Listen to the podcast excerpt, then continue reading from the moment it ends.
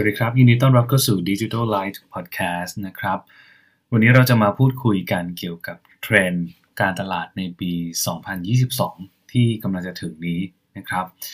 ก็จริงๆ ในฐานะนักการตลาด แล้วก็ผู้ประกอบการธุรกิจเนี่ยตัวผมเองก็มีความจำเป็นมากเลยนะที่จะต้องอัปเดตเทรนด์ตรงนี้เพื่อจะนำมาประยุกต์ใช้ในการวางแผนกลยุทธ์ เพื่อจะขับเคลื่อนแบรนด์ในแพลตฟอร์มออนไลน์หรือว่าในดิจิทัลแพลตฟอร์มต่อไป นะครับ topic วันนี้ก็เลยเป็นหัวข้อที่ว่า 7 เทรนด์การตลาดปี 2022 ที่ธุรกิจแล้วก็นักการตลาดต้องรู้ ซึ่งข้อมูลเกี่ยวกับเทรนด์การตลาด ผมได้นำข้อมูลมาจากทางบริษัทบูลิคกรุ๊ปนะฮะจำกัดมหาชน ซึ่งก็เป็นข้อมูลมาจากทาง Head of Marketing Transformation and Marketing Strategy นะครับ อันนี้คือชื่อตำแหน่งนะครับ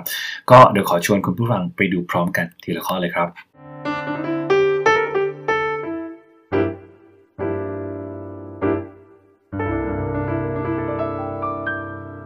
เริ่มที่ข้อแรกนะครับทาง Blue Big เนี่ยใช้คำว่า empathy นะครับ empathy ก็คือความเข้าอกเข้าใจความเอาใจใส่นั่นเองนะครับ ซึ่งในปีหน้าเนี่ยก็มีแนวโน้มว่าจะเริ่มเห็นแบรนด์ทั้งเล็กและใหญ่นะครับ ขยับเข้าใกล้การสื่อสารที่มี empathy มากขึ้นนะครับ เนื่องจากสถานการณ์โควิด -19 เนี่ยสร้างความเสียหายมากมายหลายด้านเลย ทั้งด้านสุขภาพ ด้านวิถีชีวิตโดยรวมนะครับทำให้ผู้บริโภคเนี่ยมีความคาดหวังจากแบรนด์มากขึ้นนะครับ ซึ่งไม่ใช่แค่สินค้าบริการดีเท่านั้นอันนี้เป็นเหมือนพื้นฐานที่ต้องมีอยู่แล้ว เป็น standard ที่แบรนด์ต้องทำได้อยู่แล้วนะครับ แต่ว่าผู้บริโภคต้องการความเอาใจใส่ ต้องการความเข้าใจเนี่ยหรือ empathy เนี่ยจากแบรนด์มากขึ้นนะครับ ในที่นี้เนี่ยหมายถึงทั้งด้านการสื่อสารด้วยการสร้าง value ให้กับแบรนด์ด้วยนะครับ อันนี้เป็นเทรนด์ที่1นนะครับคือแบรนด์เล็กและใหญ่เนี่ยจะมีการสื่อสารที่มีความเข้าอกเข้าใจตัว ผู้บริโภคหรือว่าตัวลูกค้ามากขึ้นนะครับ ข้อที่2นะครับ branding inside out นะครับ ก็คือการสร้างแบรนด์จากภายในก่อน และค่อยสื่อสารออกไปยังภายนอกนะครับ ที่ผ่านมาเราจะเห็นว่าการสร้างแบรนด์จากภายนอกก่อน แล้วค่อยกลับมาสื่อสารภายในองค์กรเนี่ยมันเป็นเหมือนวิถีดั้งเดิมนะฮะที่ที่เรามักใช้กันแบบนี้นะครับ แต่ในปีหน้าเนี่ยหลายองค์กรจะเริ่มหันกลับมาสร้างแบรนด์จากภายในก่อนนะครับ เริ่มจากการสร้าง culture ในองค์กรหรือว่าวัฒนธรรมในองค์กรก่อนนะครับกับตัวพนักงานเองแล้วค่อยสื่อสารออกไปสู่ภายนอกนะครับ เพราะว่าการสร้างแบรนด์จากภายในองค์กรเนี่ยจะช่วยให้ผู้บริโภคหรือว่าลูกค้าของเราเนี่ยเข้าใจแล้วก็รับรู้ตัวตนของแบรนด์ได้อย่างแท้จริงแล้วก็ได้อย่างยั่งยืนนั่นเองนะครับเทรนด์ที่3นะครับก็คือการต่อสู้ระหว่างบริษัทยักษ์ใหญ่ แล้วก็สิ่งที่ทาง ผู้แบ่งปันได้พูดนั่นก็คือ disruptor นะครับ ก็คือบริษัทยักษ์ใหญ่จะมีการต่อสู้กับเหล่า disruptor นะครับ disruptor คืออะไร disruptor ก็คือจริงๆแล้วเป็นกลุ่มอาจจะเป็นสตาร์ทอัพก็ได้หรือเป็น SME ก็ได้นะครับ ที่มักจะมาพร้อมกับโมเดลธุรกิจที่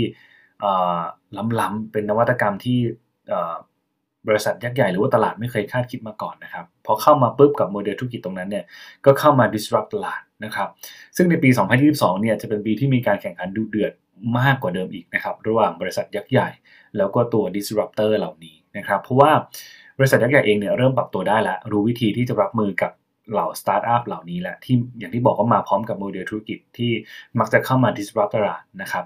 ซึ่งองค์กรใหญ่ก็จะใช้กลยุทธ์ในการหยิบจุดแข็งของ disruptor ต่างๆ นั่นแหละนะฮะไม่ว่าจะเป็นขนาดธุรกิจที่ใหญ่กว่า นะครับขององค์กรใหญ่ ๆ นะครับ Data ที่มากกว่า หรือว่าความรู้ความเข้าใจรวมถึงประสบการณ์ในธุรกิจที่มากกว่า disruptor เนี่ยเข้ามาเป็นจุดแข็งขององค์กรนะครับที่จะต่อสู้กับ disruptor เหล่านี้ ซึ่งในส่วนนี้ก็ต้องมาดูกันต่อไปว่าผลลัพธ์จะออกมาเป็นยังไงนะครับเทรนด์ที่4นะครับคือ deeper collaboration นะครับก็คือการร่วมมือทางธุรกิจในเชิงที่ลึกขึ้นนะครับในปีหน้าการ collaboration เนี่ยจะ ลงลึกมากขึ้นนะครับ เพราะว่าการทำธุรกิจในยุคนี้แน่นอนว่าเราไม่สามารถที่จะทำเองได้ในในทุกเรื่องนะครับในทุกมิตินะครับ เพราะฉะนั้นเนี่ยความร่วมมือที่ลงลึกขึ้นนี้เนี่ยไม่ได้หมายความแค่ด้านของสินค้าหรือด้านของแบรนด์เท่านั้น แต่อาจจะเป็นการ joint venture หรือว่าเป็นการ collaboration หรือร่วมมือกันในด้านของ Data ก็ได้ด้านข้อมูลก็ได้นะครับ หรือว่าด้านอื่นๆที่จะทำให้แบรนด์เนี่ยเติบโตแบบ ก้าวกระโดดในระยะเวลาสั้นๆนะครับ ตัวอย่างที่ทาง Bluebic ได้ได้ยกมาก็อย่าง SCB เป็นต้นนะครับ ทุกท่านจะเห็นข่าวของการไปคอลแลบกับหลายๆ แบรนด์หลายๆ องค์กร แล้วก็สร้างการเปลี่ยนแปลงแบบค่อนข้างยิ่งใหญ่เลยทีเดียวนะครับเทรนด์ที่ 5 คือ authenticity นะครับ ว่ากันง่ายๆก็คือแบรนด์ต้องแสดงถึงความจริงใจต่อผู้บริโภคมากขึ้นนั่นเองนะฮะจริงๆก็เป็นเหมือนไฟต์บังคับ นะฮะเพราะว่าการทำธุรกิจในยุคดิจิทัลตัวตัวแบรนด์เองเนี่ยไม่สามารถที่จะโกหกปิดบัง หรือว่าหลอกลวงผู้บริโภคได้อยู่แล้วนะครับด้วยการสื่อสารที่มันไร้ขอบเขตในโลกของดิจิทัลเนี่ยก็ทำให้ความโปร่งใส รวมถึงการเข้าถึงตัวแบรนด์เอง จากฝั่งของผู้บริโภคนะฮะก็มีอิสระมากขึ้นนะครับ แต่ความจริงใจอย่างเดียวก็อาจจะไม่พอนะครับอาจจะต้องมาพร้อมกับการสื่อสารที่มีเหตุผลนะครับด้วยแล้วก็จะต้องลงลึกใน สิ่งที่เป็นความรู้ความเข้าใจของแบรนด์ด้วยนะครับ แล้วก็ต้องดีไซน์ออกมานะครับเป็นกิจกรรมต่างๆ ในเชิงองค์กรในเชิงของแบรนด์ที่ผู้บริโภคสามารถที่จะรับรู้ได้แบบในทางกายภาพเลยนะครับเทรนด์ที่ 6 นะครับ morality lead value นะครับ ก็คือว่ายังไงดีจริยธรรมนะฮะหรือศีลธรรมเนี่ยก็จะนำคุณค่านะครับนำ คุณค่าของแบรนด์นะครับ แบรนด์จะถูกแวดล้อมนะครับด้วยปัจจัยต่างๆทำให้เรียกว่าบีบบังคับก็ได้นะฮะให้สะท้อนจุดยืนของตัวเองมากขึ้นในปีหน้านะครับ อาจจะต้องเป็นทั้งจุดยืนที่เกี่ยวข้องกับโลก สังคมนะฮะสิ่งแวดล้อมนะครับหรือว่าปัจจัยอื่นๆ ซึ่งแบรนด์สามารถที่จะสร้าง value โดยการไปเชื่อมโยงสิ่งเหล่านี้ได้ ในแง่มุมต่างๆ ที่สามารถไปกับสินค้าไปกับบริการไปกับตัว ค่านิยมขององค์กรได้นะครับ ไม่ใช่แค่เรื่องใดเรื่องหนึ่ง เหมือนใน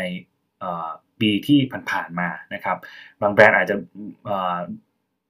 เชื่อมโยงกับเรื่องสิ่งแวดล้อมอย่างเดียวนะครับ บางแบรนด์อาจจะเชื่อมโยงเกี่ยวกับเรื่องของการทำ CSR ทำสัง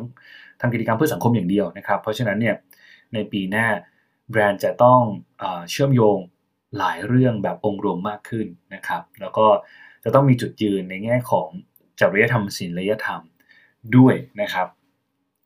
เทรนด์ข้อสุดท้ายนะครับก็เป็นเทรนด์ที่เชื่อว่าทุกคนรู้อยู่แล้วว่าจะมาแน่ๆแต่แค่ไม่รู้ว่าจะมาเมื่อไหร่นั่นเองนะครับก็คือ virtual world building นะครับหรือว่า virtual world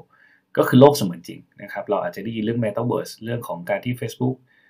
เปลี่ยนชื่อเป็น Meta แล้วก็จะขับเคลื่อนเรื่องนี้อย่างเต็มที่นะครับ เพราะฉะนั้นเนี่ยในปี 2022 นี้และปีต่อๆไปเนี่ยจะเติบโตอย่างชัดเจนมากขึ้นแน่ๆนะครับ ซึ่งเป็นผลมาจากการล็อกดาวน์แล้วก็การระบาดของโควิด -19 นั่นเองที่ทำให้ มันมีการพัฒนาระบบต่างๆ เพื่อจะประชุมออนไลน์ก็ดีนะครับ จัด virtual concert ก็ดี virtual running ก็ดีนะครับ หรือแม้กระทั่งการเกิดขึ้นของ virtual influencer หรือว่า influencer เสมือนที่ถูกสร้างขึ้นโดยปัญญาประดิษฐ์หรือว่า AI นะครับ ซึ่งตอนนี้ก็กำลังเป็นเทรนที่ที่มาแรงในในไทยก็ดีหรือว่าในประเทศจีนก็ดีนะครับแล้วก็มีแนวโน้มสูงเหมือนกันที่จะเข้ามา disrupt วงการ influencer ด้วยนะครับ ก็ 7 เทรนด์ทั้งหมดนะครับ เชื่อว่าทั้งหมดที่กล่าวมาเป็นเพียงแนวโน้มนะครับที่อาจจะเกิดขึ้น ซึ่งก็มาจากการวิเคราะห์ของผู้เชี่ยวชาญนะครับ ในความเป็นจริงจะมีอะไรเกิดขึ้นบ้างในปี 2022 นี้เราก็คงต้องติดตาม แล้วก็ปรับตัวกันแบบเรียลไทม์ต่อไปนะครับ โดยเฉพาะอย่างยิ่งเจ้าของแบรนด์ เจ้าของธุรกิจ อาจเป็นปีที่เกิดการเปลี่ยนแปลงแบบหน้ามือเป็นหลังมือ เหมือนที่ผ่านมาก็ได้นะครับ และสามารถจะเกิด เหตุการณ์แบบนี้ขึ้นได้ตลอดเวลาเลย เพราะฉะนั้นคงเป็นปีที่พวกเราต้องมีความยืดหยุ่นมากๆเลยนะครับทั้งในแง่ของโมเดลธุรกิจ กลยุทธ์การตลาดหรือแม้กระทั่งเรื่องของต้นทุนต่างๆ ในการดำเนินธุรกิจก็ตามเนี่ยก็จำเป็นต้องลีนมากๆ ในปี 2022 นี้นะครับอย่างไรก็ดีก็ขอให้เป็นปีที่มีการเปลี่ยนแปลงที่ดีสำหรับทุกคนเลยสำหรับคุณผู้ฟังที่เห็นว่าคอนเทนต์นี้มีประโยชน์กับคุณนะฮะอย่าลืมกดไลค์กดติดตาม Digital Life Podcast ด้วยนะครับแล้วพบกันใหม่ใน EP ต่อไปสำหรับวันนี้ขอบคุณและสวัสดีครับ